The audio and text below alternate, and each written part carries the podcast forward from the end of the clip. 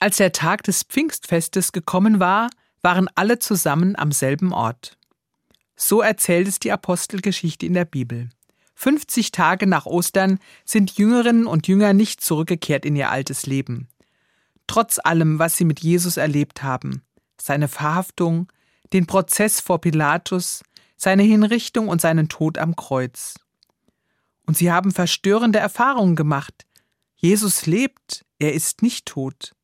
Jetzt sitzen sie alle zusammen in Jerusalem. Kommt da noch etwas?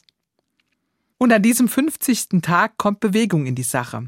Mit mächtigen Bildworten beschreibt der Evangelist Lukas das Geschehen. Lautes Brausen, ein mächtiger Sturm, Zungen wie von Feuer. Diese Bilder beschreiben eine wunderbare Erfahrung. Menschen, die verschiedene Sprachen sprechen, verstehen sich auf einmal. Die Jünger gehen hinaus, weg von dem Ort, an dem sie sich versteckt haben, und beginnen Gottes große Taten zu verkünden. So erzählt die Apostelgeschichte. Und die Menschen verstehen die Botschaft von Jesus Christus.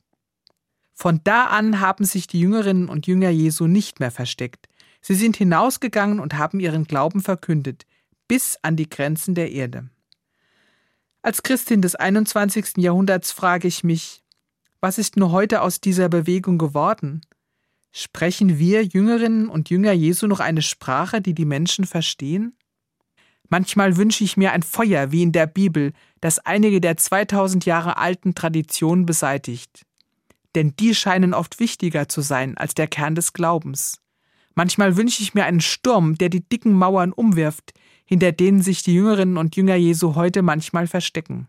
Denn wir brauchen Menschen, die die unendliche Liebe Gottes in einer Sprache verkünden, dass alle Menschen sie verstehen.